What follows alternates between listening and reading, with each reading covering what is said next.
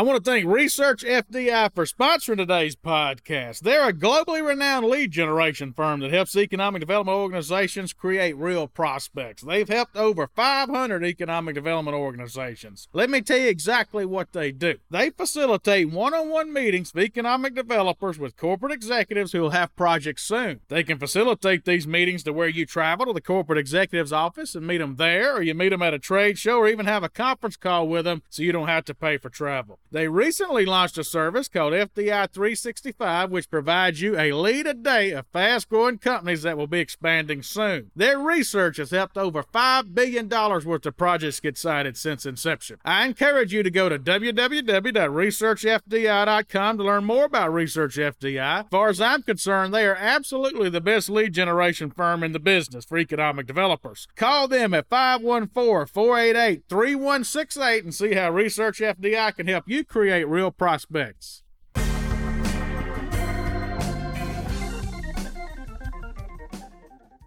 Hello, this is Chad Chancellor with Next Move Group. Before we begin today's podcast, if you've been enjoying our podcast series, please go over to Apple Podcasts, leave us a five star review. That'll sure help us out. We'd appreciate it a whole lot.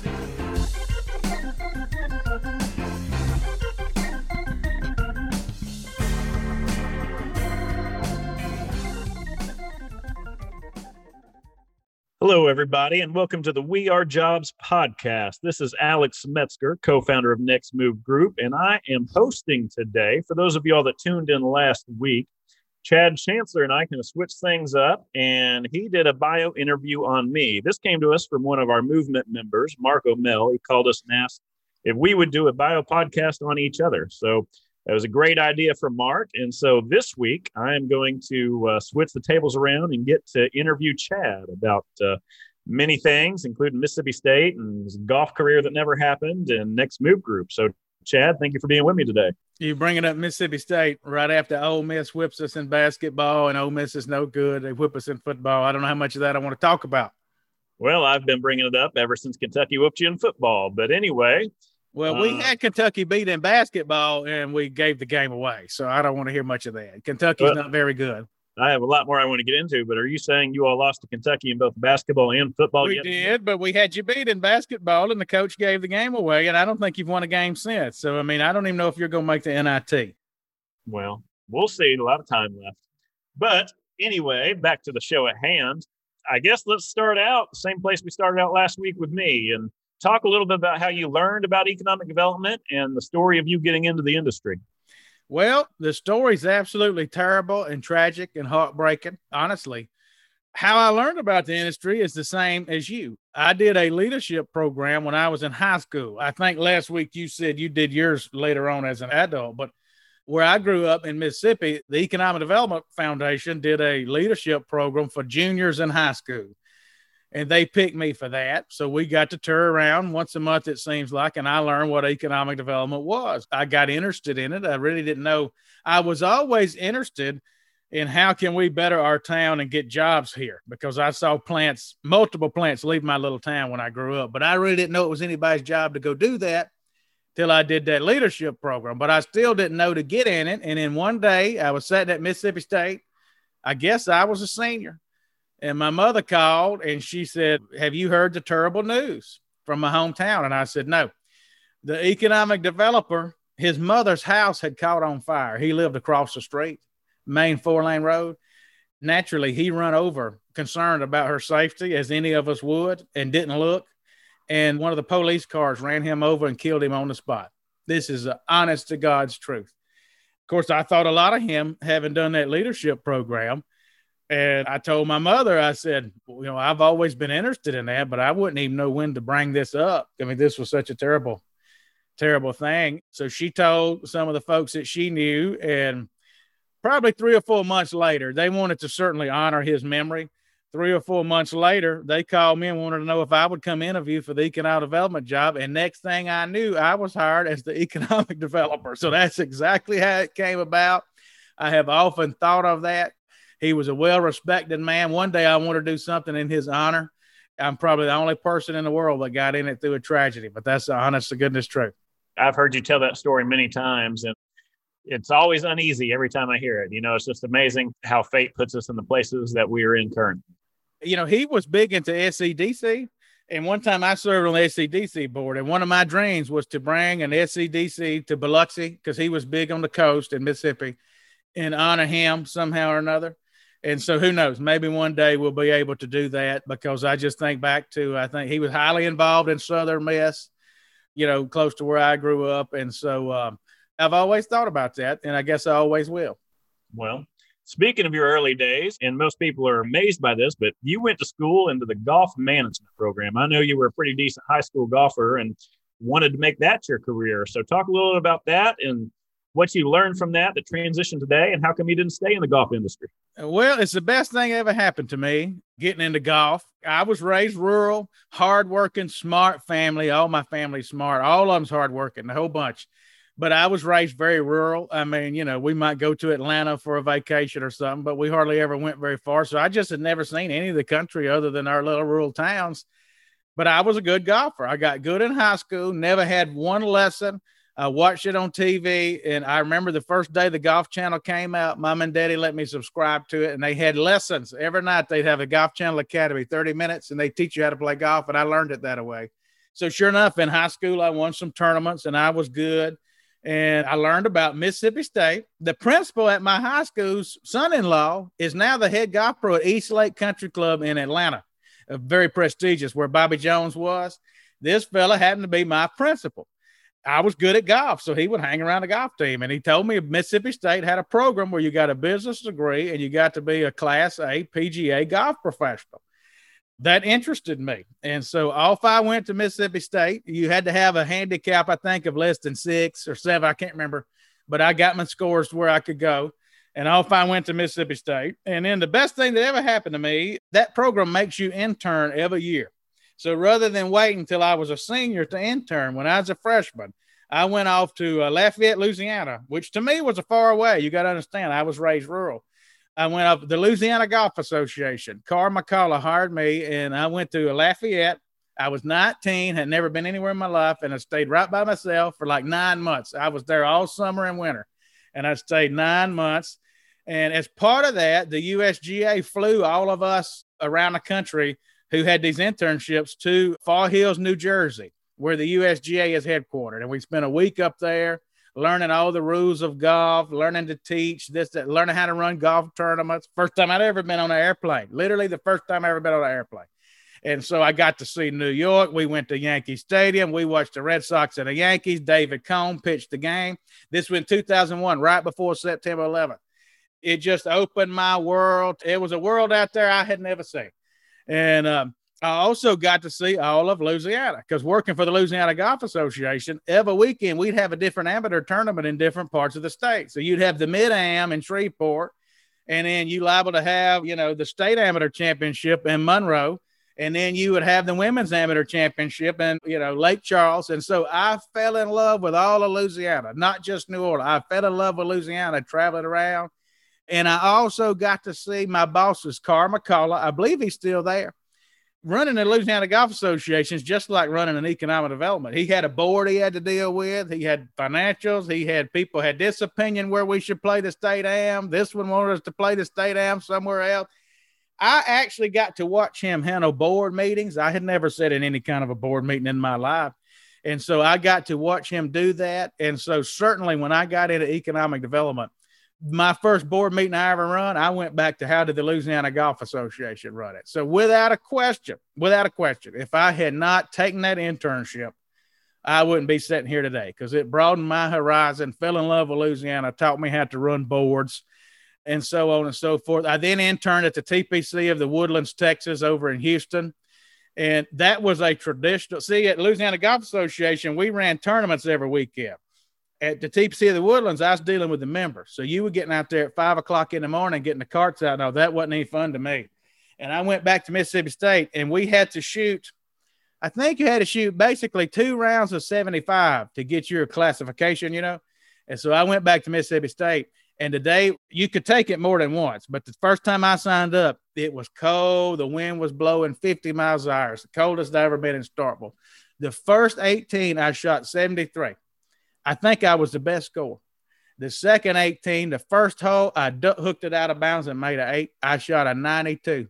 And I said right then, I hated working in golf in the woodlands. And here I'm out here shooting a 92 and freezing. I said, the golf business ain't for me. And I instantly dropped it and got back in the business degree. Didn't know what I was going to do. But if it wasn't for those two experiences, particularly the Louisiana one, I wouldn't be sitting here today.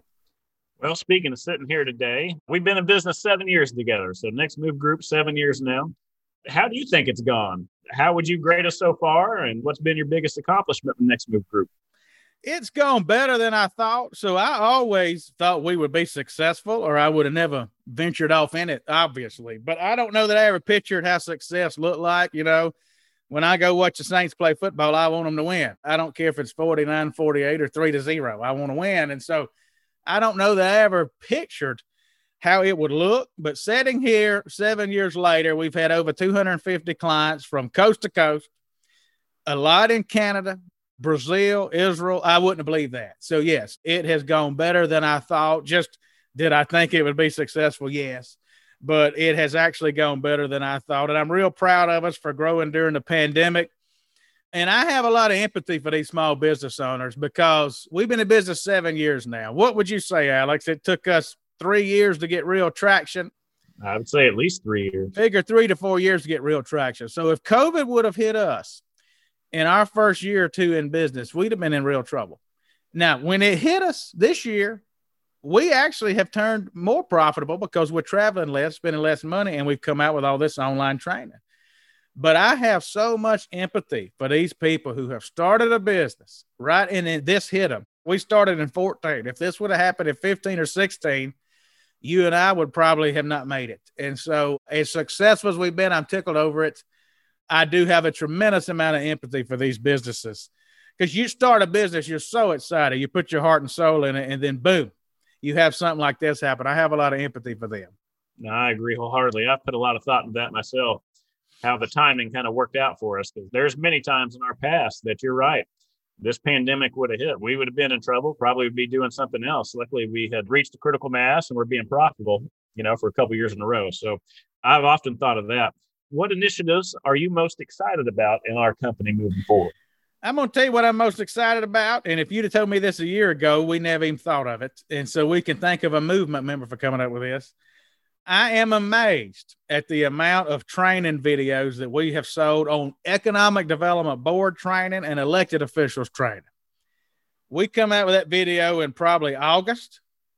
We're selling one a day. We sold one this week to Canada. We sold one today to Ohio. It's nearly every day we're selling one. And we didn't even have this idea. One of our movement members said, Can y'all make a video on board training and elected officials training? And we did. Let me tell you why that has really excited me. I think that economic developers have a top five hardest job in the world. There are some other jobs that are real hard, but economic development is one of them. They're having to marry up the public sector and the private sector. And that's the hardest thing in the world to do. All you got to do is turn on the news and see it. So I think what's exciting me, I have sat in economic development board meetings as the economic developer and thought to myself, this board don't get it or this particular member don't get it or this mayor don't get it. As we have done executive searches i have thought to myself this person don't get it. So i think what i'm excited about and I'd never believed this till we did it is now we're going to help economic developers. If their boards watch our videos and their elected officials watch our videos they ought to understand better what that economic developer has to do and I think what I'm most excited about is selling these videos across this country, which in the long run will improve an economic developer's quality of life because maybe that board member that's giving them trouble will understand it better. Just yesterday, we got an email from an economic developer in the South who said he had bought the video and one of his commissioners had watched it and that he was just right. Now he understood it. So I think of anything I'm proud of. I know how hard those jobs are. I think if there's anything that I'm most excited about, it is defending this profession. Some of these economic developers have to deal with 40 board members. If I can help them just neutralize one that don't understand what it is, let me tell you that excites me. Yeah, and you know, you learn that sitting on the other side of the table, being a local economic developer for seven, eight, ten years So, what have you learned about economic development as a consultant and doing the executive searches and the business that we're doing that you wish you knew back when you were a local economic developer? I know you had lots of success as a local economic developer, but you know what's the one thing that Next Move Group has taught you that if you could could go back in time and implant in your brain that you would have wished you knew then? I'll tell you what it's taught me is there's no perfect job, there's no perfect community, there's no perfect structure, there's no perfect board. I hadn't seen one yet that doesn't have problems back when I was an economic developer, I was passionate about growing jobs. You know, when I was a boy in Mississippi, my dad lost his job when I was nine years old. Sunbeam moved a plant to China. And so when I'm out there trying to recruit a plant to a town, I'm serious about it now. I'm serious about it. I think when I was an economic developer, you would have people who wouldn't bend over backwards to help you they wouldn't necessarily be against you, but I never could understand that. I was sitting there thinking, my God, we're trying to get jobs in this town. Why won't you help me? You know, you'd run into a city manager or an elected official or or the guy that ran the water department or whatever. You know, you would just run into people. They wouldn't be opposed to you, but they wouldn't be, let's go light the world on fire to make this deal happen. I used to take that personally. I used to take that personally just because I couldn't understand it. To me, everybody ought to want to create jobs now that I have sat on this side of the table for seven years and done business across the country, every town has a few people like that. That doesn't make those people bad people.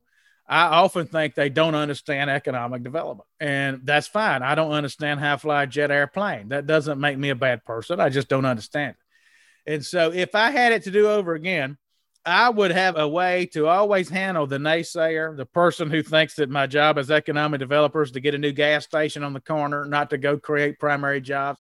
I would understand that's just going to be part of the job. I wouldn't take it personally. I would understand that uh, when you got that many board members, you're going to have a few people that probably don't exactly understand what your job is.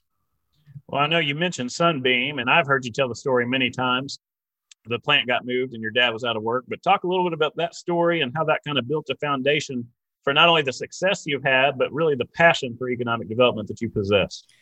Yeah, I was a boy, and uh, I'm guessing I was third or fourth grade, nine years old, I believe. Yeah, it was 1991. My dad, hardworking fella, still to this day is one of the hardest working people you've ever known. Was one of ten kids, all farm kids, and they're all hard workers. He had twin brother who just passed the whole family's hard workers. And a bunch of them worked at a sunbeam plant in the little Mississippi town that I was in. And this man named Chainsaw Al Dunlap rode to town one day, told them all they were closing the plant and moving it to China. Five or 600 people. I think Diddy and his twin brother and a couple more from just our immediate family lost their job overnight. And I just remember that. My dad ended up getting work in construction work, made pretty good money, but every Sunday we'd watch the Saints and as soon as the ball game went off, he would leave because you know they liable to have a job over in West Mississippi or far enough away he couldn't come home at night, and he wouldn't come home again till Friday. So I was raised in a single family home, not because of divorce, because of the lack of economic development. I mean that's just a that's just the honest to God's truth. And so from them, I got a tremendous work ethic. My dad and mom still to this day work, work, work the minute that hurricane passed in October, they was out cleaning the yard. I mean, they didn't wait for one minute, even to this day. Now that they're both retired and getting older, so I got a tremendous work ethic for them. They both good with numbers. My dad can sit and figure. You could ask him to figure seven digits plus an eight digit, and he can do it in his head without a calculator for you know it. And so I got all of that from them. But the passion certainly came from that. I saw what happens when an industry leaves a town. I saw that in a small town. I saw it. And so you don't have to tell me how much an industry means because if I saw what happens when it leaves, I know good and well what happens when it comes. And so that has always been my passion. And to this day, I go back to it. If I'm ever in a disagreement with somebody over something, economic development related, I ask myself, what can I do to help the blue collar people out there? The hardworking blue collar folks that just want a job. Is there one side of this issue or the other I ought to set out? It won't happen two or three times a year where you're in an argument with somebody over something. And that's always how I end up making my mind. I do love that story. And I can just picture you nine, 10 years old and getting that news and being so close to your dad and seeing him drive off every week. When you were that age, what did you want to be when you grew up? When he came home and told you that news, where did you think your life was well, going to take? Right about in then, right about in then. I kind of had wanted to be a football coach or a pharmacist. I had a cousin that was a pharmacist and she made good money, and I'd always loved football. So I kind of had the idea of being a football coach, but I wasn't athletic, so I couldn't play it. But I literally, it was in February, right around then, I was flipping through the channels, and JC Snead, a golfer, was playing Pebble Beach, the Pebble Beach Pro Am on CBS, and he missed. I just happened to hit on it. I thought golf was the most boring thing I've ever seen. I happened to hit on this channel and he missed a two or three foot putt and threw his putter down and ran it in raved. JC Snead was his name. And I remember thinking to myself, my God, I could have made that putty putt golf. And all of a sudden, this was the prettiest piece of property. There was waves crashing into the shore. Everybody turn it on. It'll be coming on in a few weeks. Beautiful sunset. And I sat there and watched it. And for long, I got to watching golf. My birthday was right coming up. And I told mama I wanted some golf clubs and she got me a driver and a five iron and a putter and some of these little styrofoam balls. They don't go very far. And I went out in the yard and I would hit them and I would hit pine cones and I would hit all this kind of stuff. Right about then, I decided I wanted to be a professional golfer when I grew up. And uh, of course, I wasn't good enough to do it. But right about then is when I decided she gave me those clubs. She gave me, I think it was three Top-Flite balls. I remember picturing it and the little styrofoam ones. And I remember going, I hit the three out in the woods and they sliced terribly, but I thought they went far. I thought this is easy, but they sliced. From then on, I was hooked. And so I probably want to be a golfer. I'm sure JC Snead would agree, but I've seen you miss a three foot putt before, Chad. So uh, you, well, you might make more than you miss, but I've seen you miss one too. Hopefully, you handled yourself better than Snead did that. Day. When I was in high school, I could putt. My strength was my irons, and I could putt and all. But I tell you, golf brought me out of my shell. I was shy as a kid. I was always a little fat kid with glasses, and I was shy. But getting into golf, See, I was about 10, I guess, when I got my first clubs. But once I got to high school, I got on the golf team in the ninth grade. And I wasn't any good right at first, but I practiced every day. I played 36 hole every day in the summer. That brought me out of my shell because I learned to be competitive. And I think I used to be quiet when I would get nervous on the golf course. If I talked, I had a little Lee Trevino in me. If I talked, it would calm me down. And so I could be coming up the last hole and I could have bet a Coke with my buddy and I'd be nervous and I'd just go to talking and it would calm me down. I'd knock it up right beside the pin. And so it got me to be extroverted and it taught me to be competitive. And so, honest to goodness, if JC Snead hadn't missed that putt, if JC Snead hadn't missed that putt, I wouldn't be sitting here right now. Thank you, Chad. We're going to take a quick break for a message for our listeners and be right back with a lot more with Chad Chancellor right after this.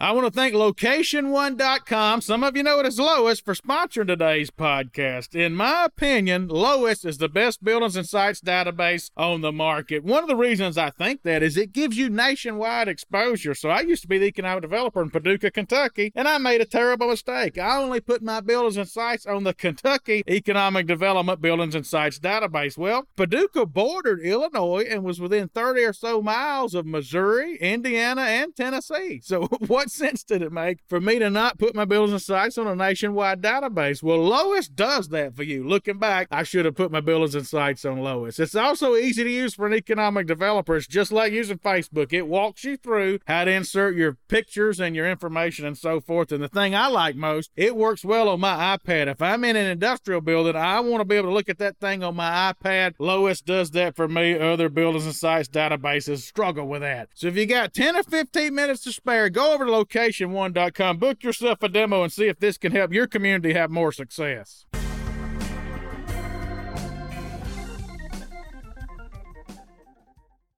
Switching gears a little bit, you know, what would you say the biggest influence is on your career? Certainly Robert Ingram. Many people know him. He's big in South Mississippi. Robert took a liking to me right out of the bat when I knew nothing about economic development. I was doing economic development in my hometown. And Robert Ingram called me one day and he said, Chad, the Mobile, Alabama Chamber is hiring a project manager. He said, and I see talent in you, but you really don't know the business. You've just got hired into this job and you don't know what you're doing. And I think if you could go to Mobile and learn under Bill Sisson, who I think is one of the best, I think you can make something of yourself. That's exactly what Robert Ingram told me. And I didn't really want to listen to him, but I went down there and met with Bill, and Bill hired me. And the rest was really history. I've had many, many more people who've had big influences on my career through the years. But if it wasn't for Robert getting me to Mobile, I would have never done anything as far as I know of. So he has to be it. When I was in Paducah, I had two people on our board who taught me to think like a business person. See, I never was raised with business people. One was a construction guy, and one was a lawyer. And those two people, uh, Ken Hunt and David Denton, are their names, taught me to think like a business person. I mean, I remember flying across the country on Ken Hunt's private plane talking business. They really taught me business. But wasn't for Robert Ingram, I'd have never got there. And then, to be honest with you, I learned a lot from you and your father as we started this business because I had never started a business. I was not an entrepreneur. And so I learned a lot from y'all through that process. Also, you worked at McDonald's growing up. I know we haven't touched on that, but I worked at Backyard Burgers for a year or two, flipping burgers. I know you worked at McDonald's. Between that and golf, we've had some similarities growing up. So, talk a little bit about working at McDonald's and how that molded you into the person you are today. Yeah, that was my first real job. I worked at McDonald's a summer or two to save up a little money when I was in high school, and I worked in the back cooking the hamburger, you know. And I tell you what, it taught me was attention to detail, and that's something that I still like to teach our staff and I go back. I guess one of my first days, I cooked a hamburger and I put too much ketchup on it, and that ketchup got all over that hamburger. I didn't know it. I just put the wrapper on it and sent it out. And whoever got it complained. And my manager came back there and she chewed me out. She said, From now on, you prepare this hamburger like you want to eat it yourself. These people are going down the road and this ketchup gets all over this wrapper. It's going to get all over them. You prepare this like you want it yourself. I remember that to this day. And so now there are days where I'll tell our whole team, prepare this like you want it yourself, because that's a lesson that goes back. And McDonald's had some commercials not long ago. They highlight a lot of people that's ended up very successful CEOs and stuff who got their start at McDonald's. So that's a little a little tidbit. Well, uh, you know, now that our staff's getting bigger, our, our company's growing, and you and I are both kind of moving from more technical to more of a big picture role with things. What advice would you give the economic developers from a big picture standpoint on how to be better at their positions? To me, it's simple. Never lose sight of the fact that most likely your biggest funders, your elected officials, and the public in town thinks that your job is to be the industrial recruiter. We all know that an economic developer's job is far more than recruiting new industries. We all know that. You've got to do BRE. You need good small business development programs based on the town you're in. You might need membership to, you might need a work, obviously need workforce training, but the public thinks you're an industrial recruiter. And so I would say embrace that. Always talk about recruiting, even if you have struggles in it. People take hope in thinking that some company wants to come to town, gives them pride, gives them pride. And so I think, especially as I interview people, you know, as we do these executive searches, a lot of times economic developers lead off with BRE and all. And to be honest with you, they're probably right in theory, but in reality, what the board and all want is a recruiter. And so I wouldn't lose sight of that if I were economic developers. Great. Talk a little bit about your successful habits, your daily habits, your time management. How do you prepare in the mornings? How do you prepare and stay organized? what are some tidbits that you could give the economic developer that they could maybe replicate and be productive and have success? Well, I don't have nearly the tips that you do on this. And truth be told, in our business, as you know, my day gets interrupted. For some reason, everybody calls me. I need them to call you, but they call me and that interrupts me. But I'll tell you this I work really good in spurts. If you try to set me down at nine in the morning and work till five with a 30 minute lunch break, I'm not going to get anything in the world done. I work very well in spurts, three hour spurts, and then go do something totally different, take a break. That's just how well I work. I've been that way all my life. When I ran Paducah Economic Development and Lawrenceburg, Tennessee Economic Development, there were many, many days where at one o'clock I would go home and take a nap. You may say, Oh, how can you do that on a company dime? Well, what you wouldn't see is I would end up coming back and working from four till 10 that night. That's just how I've always been. And so I kind of think that people probably have a natural rhythm to their body of how they typically work. You like to get up early in the mornings and work. I can't do that. I get a lot done at night, whole lot. I put the game on and turn it down and I'll just sit and work. And so I think that if you learn anything from me in that, it's really learn when you're productive. If you're a morning person that's highly productive, don't let stuff distract you during that time. If you're a night person, same way. I know that I'm not hardly going to work well every day from 12 to 3. That's just kind of when I need my afternoon nap. So if you're going to distract me, I can take distractions in because I probably wasn't going to be working anyway. But I really get a lot done from say 9 to 12 and again from 3 to 7 or 8 at night. You know, Chad, people can't call you if you leave that phone in the other room. Well, I know. I guess that's why they all calling me because you got your airplane mode turned off. uh, talk a little bit about common traits that you feel uh, economic developers and successful business people share. What are some commonalities between those two? Well, I was lucky. I got to be economic development CEO in rural towns. I think that's a tremendous blessing. I think you're far better off to do it in a rural town than a metro area because if you can recruit an industry to a rural town, you can do anything. You know, if you recruit an industry to New York City or Atlanta, you very well accomplish something great. But people will always say, well, that would have come here with or without them. People will say that. I will assure you, if you can recruit a big time manufacturing company to Lawrenceburg, Tennessee, as I did, you can be a successful business owner. And it's a matter of fact, Gwen Ware, who's a good friend of mine to this day, worked with me in Lawrenceburg. She says she remembers the day that I said we landed a big industry there that I said, Well, I know now I can do anything. And that was the way I looked at it. So for the economic developers out there who land industries in rural towns, you have what it takes. The things that good economic developers and successful business owners know how to do is market their product and close the deal. You got to know how to market what you got in economic development. It's a workforce or it's a building or it's a industrial park and you got to know how to close the deal. And certainly when you start out in business, you got to know how to get your name out there and you got to know how to close the deal. And I have always known how to close the deal. Nobody taught it to me. I didn't read a book. I don't know why I know that. I think maybe being raised rural and just seeing how hardworking people coming up, I don't know, but I've always known how to close a deal. Well, I'm sure deal closer and aggressive is going to be two of them, but are there any other adjectives that you can think of that best describe traits that someone needs to be successful in the chamber economic development world?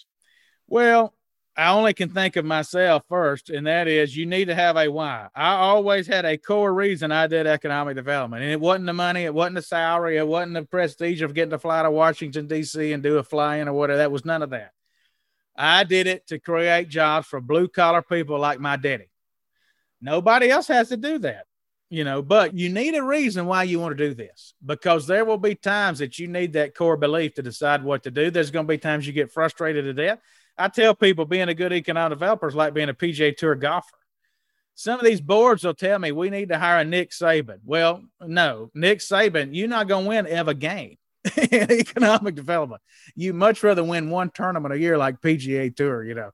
And so uh, that's kind of the way I looked at it. But I always had a core why did I do this? And I told everybody right in the interview, I said, this is why I do it. If you don't like it, don't hire me. Because if we get an argument, it's going to be over. How can I help the blue collar person? No question about it. You need to know how to close a deal. And I think you need to see everybody's point of view because people have very different points of view. Tim Weston taught me this used to as an industrial recruiter, which I was, you know, I wanted the all the utilities to do exactly what I wanted. And I didn't really have patience for the fact that maybe the sewer system couldn't handle another two million gallons a day or whatever. So I think certainly being able to see their points of view and all is something that's very critical that I've learned over the years. And I think you also need to be focused on providing a return on investment. Whoever gives your organization money, how can you show them a return on investment? Thank you, Chad. We're going to take a quick break for a message for our listeners and be right back with a lot more with Chad Chancellor right after this.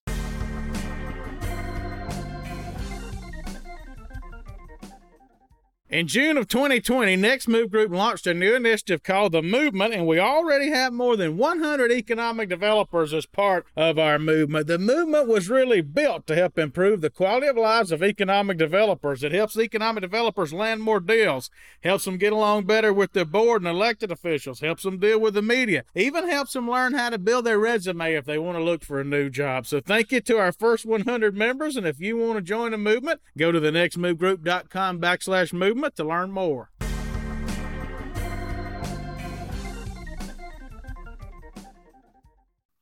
Well, we've talked a lot about success and foundation growing up, but what about mistakes?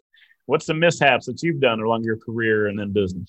I got into this earlier, so it's kind of going to be a repeat answer, but I used to just assume that everybody would want to go create jobs as much as I did.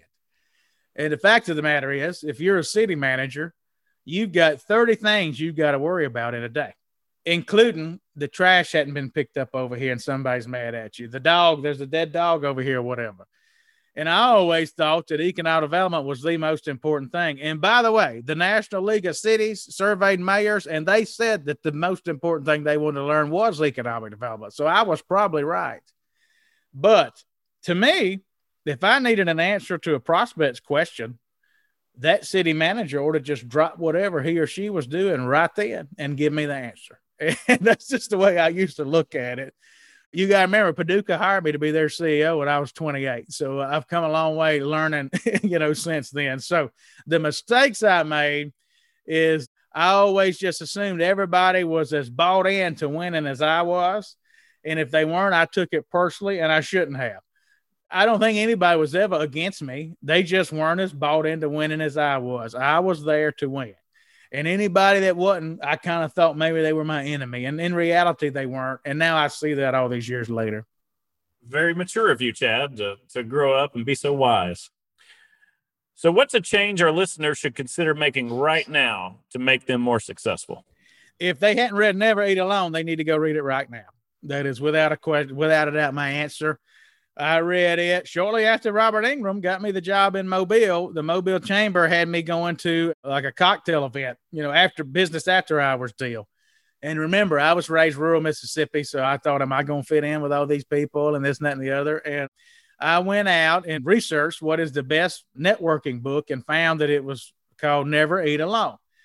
And I read it. And the whole book is about helping other people before you need their help, not keeping score, the whole book was about this poor kid who had the audacity to ask wealthy people to help him. I would have never, ever went up to the wealthiest person in Mobile, Alabama, and asked them to help little me till I read this book. And buddy, after that, I would, and I do it to this day. I'll call the governor right now and ask him for help if I need it. And that all came from reading that book. And I know Dave Ramsey's got sayings. He says, Your life will only change by the people you meet in the books you read. And that one certainly helped me. If you get it, I encourage you to get the old one. It was about old fashioned networking, you know, going to conferences and how to handle those. He's changed it some with all the online stuff. And frankly, I don't like the new version as well. But if you can get a hold of the old version written in about 2003 or four, that'll certainly help you. It is a very good book. You put me on it 10 years ago now, and I learned a lot from it and still utilize it to this day. So I recommend it as well close to wrapping up here, but what would you say is the hardest decision you've ever had to make in your career or otherwise? The hardest decision was something I knew I was going to do, but I didn't know when I was going to do it. I always wanted to own my own business. As you well know, we had discussed it going back to Gwen Ware in Lawrenceburg when I told her when I landed that plant, I one day want to own my own business and do this. But Paducah was paying me $250,000 when I left. I was like 32 years old. If I had sat there another three or four years, I mean, my retirement would have been over a million dollars just at, a young age. You know, it's no telling the money just from the Paducah that I would have had. And so I knew that uh, I wanted more. I had done everything there was to do. We had had success there. I was ready for a new challenge. I don't like the same problems every day and I had always wanted to own my own business. And thanks to making that salary, I had saved enough money that I knew we could start. And if we failed, I'd have enough money. I wasn't going to go broke or I wasn't going to go hungry. So I had it in my mind I was going to do it. But making the decision on this is the day I'm going to do it, that was hard, just working up to it. But the second that I told my board I was resigning, and there would be no talking me out of it. This is what I was going to do. I will tell you honestly, I did not look back for one second. My mind was, uh, you know, you would have thought you'd have been scared. Before I did it, I would have thought I would have freaked my own self out. But when I did it, I had a weight come off my shoulders, and everything after that was how can we build next move group, and it all worked out. Other than when I called my mother, my brother will tell you this, because see, I was raised poor, and so when I called mama, and said, Mama, I said, I want you to know I've quit my job. I'm starting my own company. And, you know, I was making 250. So to Mama, that was two and a half million, you know, she nearly passed out. Daddy she was a government worker, wasn't she? Yeah, yeah, yeah. She worked for county government. Daddy asked her what was wrong. I think she dropped the phone. I should have done it in person. You know, I didn't know she was going to react like that. She called my brother all upset and asked him would he call and talk sense into me. Maybe it wasn't too late. I could beg for my job back. And then my brother called me and he was like, Mama's freaking out, you know, because you just don't quit a $250,000 a year job to take your own chance. I still remember that. And for about the first two years, if you remember, Mm-hmm. We would get a good search, and Mama would say, "Why don't you just take that job for yourself?" and I'd say, every well, time it would be a bad search, and she'd suggest that. I would laugh about that. Yeah, I'd say, "Well, I've started my own. Company. I'm kind of, you know, I don't do that anymore." And she'd say, "Oh, uh, you need to go take that job. It's going to pay 125 thousand or whatever." So took them a while to get comfortable. I think seven years later they are. But you and I learned a lesson that you know what to know. We started our business in September so in reality, we had two months to work before the holidays hit. We kind of got off to a good start. We got a couple customers there in October, early November, and Alex, to tell you, when Thanksgiving hit our first year, from Thanksgiving to New Year's, we didn't sign one customer. It was a horrible, horrible time to start a business if you're not in the retail sector. We should have thought better that if we had any sense, we would have started our business in like April or something. So we learned that lesson. We lost money our first quarter because we didn't sign one client from Thanksgiving to Christmas. I'd call people, they'd say, I'm interested, but Chad, you're to have to call me after Christmas. I'm not doing anything right now. I was worried. At about January the 15th or so, the spigot turned on, and we've been signing clients ever since. So if you're out there thinking of being a next move group one day, that's my advice. Don't start it anywhere close to the holidays. You're right about that. Things slowed down. We had some harsh conversations with each other there for for 50 days and we didn't sign any new contracts. Did I, I have a harsh conversation with you? We both had harsh conversations. That is very, very good advice. You should always consider the time of year because most everything's in the economy does shut down there. Even to this day, seven years in, now our last two holiday seasons have been a lot busier than the former. But every year you kind of see a slow tick during, you know, middle of November through middle of January. And see, I didn't have to quit my job when I did. If we had any sense, we'd have started our business in like February or something. But that stuff you just don't learn till you do it. I think anybody that's listened to these last two podcasts realize that we don't have much sense. So we've got through it somehow. So, everybody, next week, Chad will be back on here uh, hosting the podcast again. I want to thank everybody for letting me sub in and definitely thank Marco Mel for suggesting this. And as always, Chad, the final question I'll leave you is how do you want to be remembered? Well, for years and years and years, I wanted to be remembered for fighting for blue collar, hardworking people like my daddy. That's why economic development interests me. You well know I'm not interested in, uh, I do it because I have to, but I'm not interested in receptions and the governor's ball and uh, the Washington, D.C. fly in, the prestige and all that. That doesn't interest me.